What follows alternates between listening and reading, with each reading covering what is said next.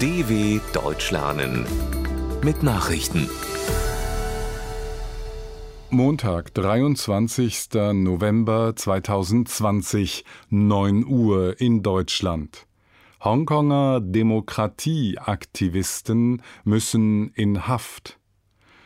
In Hongkong hat der Prozess gegen drei prominente Demokratieaktivisten wegen des Aufrufs und der Teilnahme an unerlaubten Protesten begonnen. Joshua Wong, Ivan Lam und Agnes Chow plädierten zum Prozessauftakt auf schuldig. Es sei jetzt nicht die Zeit, vor Peking zu kuschen und aufzugeben, hatte Wong kurz vor Prozessbeginn gesagt. Er rechne mit seiner sofortigen Inhaftierung. Tatsächlich verfügte das Gericht, dass alle drei Angeklagten für die Dauer des Prozesses in Haft müssten. Den Beschuldigten droht eine mehrjährige Gefängnisstrafe. Trump-Team trennt sich von umstrittener Anwältin. Wenige Tage nach einer aufsehenerregenden Pressekonferenz zu angeblichem Wahlbetrug hat U S-Präsident Donald Trump die Zusammenarbeit mit der Anwältin Sidney Powell beendet. Powell hatte von einem Betrug bei der Präsidentschaftswahl am dritten November gesprochen. Die Anwältin behauptete, Trump habe seinen Herausforderer Joe Biden in Wirklichkeit geschlagen. Kuba, Venezuela und andere kommunistische Staaten hätten die Wahl mit Hackerangriffen zugunsten von Biden manipuliert.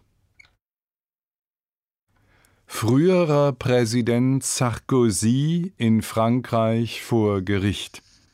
Der frühere französische Staatspräsident Nicolas Sarkozy muss sich von diesem Montag an vor einem Pariser Strafgericht verantworten. Dem fünfundsechzigjährigen werden Bestechung und illegale Einflussnahme auf die Justiz vorgeworfen. Er soll im Zusammenhang mit einem anderen Verfahren versucht haben, über einen Staatsanwalt an Informationen zu kommen. Verantworten muss sich auch der Anwalt Sarkozys. Es drohen zehn Jahre Haft und eine Geldbuße in Millionenhöhe. Corona-Massentest in Südtirol. Fast dreitausendzweihundert Infizierte gefunden. Ein dreitägiger Corona-Massentest in der norditalienischen Provinz Südtirol hat große Resonanz gefunden und mehr als dreitausend Infektionen ans Licht gebracht. In der kleinen Alpenprovinz ließen mehr als dreihundertdreiundvierzigtausend Bürger und Bürgerinnen einen Abstrich machen. Die Landesregierung will so die zweite Corona-Welle schneller brechen. Virusträger, die nichts von ihrer Infektion ahnen, sollen entdeckt werden. Sie gelten als gefährliche Ansteckungsquelle. Guatemalteken gehen gegen Regierung auf die Straße.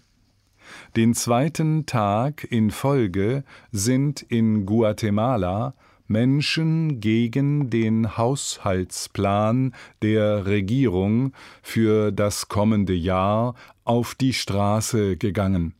Hunderte Demonstranten protestierten am Sonntag vor dem Kongress im Zentrum von Guatemala-Stadt gegen das im Eilverfahren verabschiedete Budget für zweitausendeinundzwanzig und die Regierung von Präsident Alejandro Giammattei.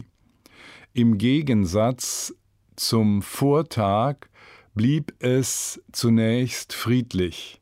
Am Samstag hatten Demonstranten Teile des Kongressgebäudes in Brand gesteckt. Wieder Massengrab in Mexiko entdeckt. Im Westen Mexikos haben Ermittler mehr als hundert Leichen in einem Massengrab entdeckt. In der Ortschaft El Salto im Bundesstaat Jalisco seien die Überreste von hundertdreizehn Menschen entdeckt worden, sagte der örtliche Generalstaatsanwalt. In Mexiko gelten sechzigtausend Menschen als vermisst. Viele dürften von Verbrechersyndikaten verschleppt und getötet worden sein. Vergangenes Jahr wurden in Mexiko über fünfunddreißigtausend Menschen getötet. Ein großer Teil der Gewalt geht auf das Konto von Banden, die in Drogenhandel, Entführungen und Erpressung verwickelt sind. Die meisten Taten werden nie aufgeklärt. Soweit die Meldungen von Montag, dem dreiundzwanzigsten elften zweitausendzwanzig. d w punkt com slash langsame Nachrichten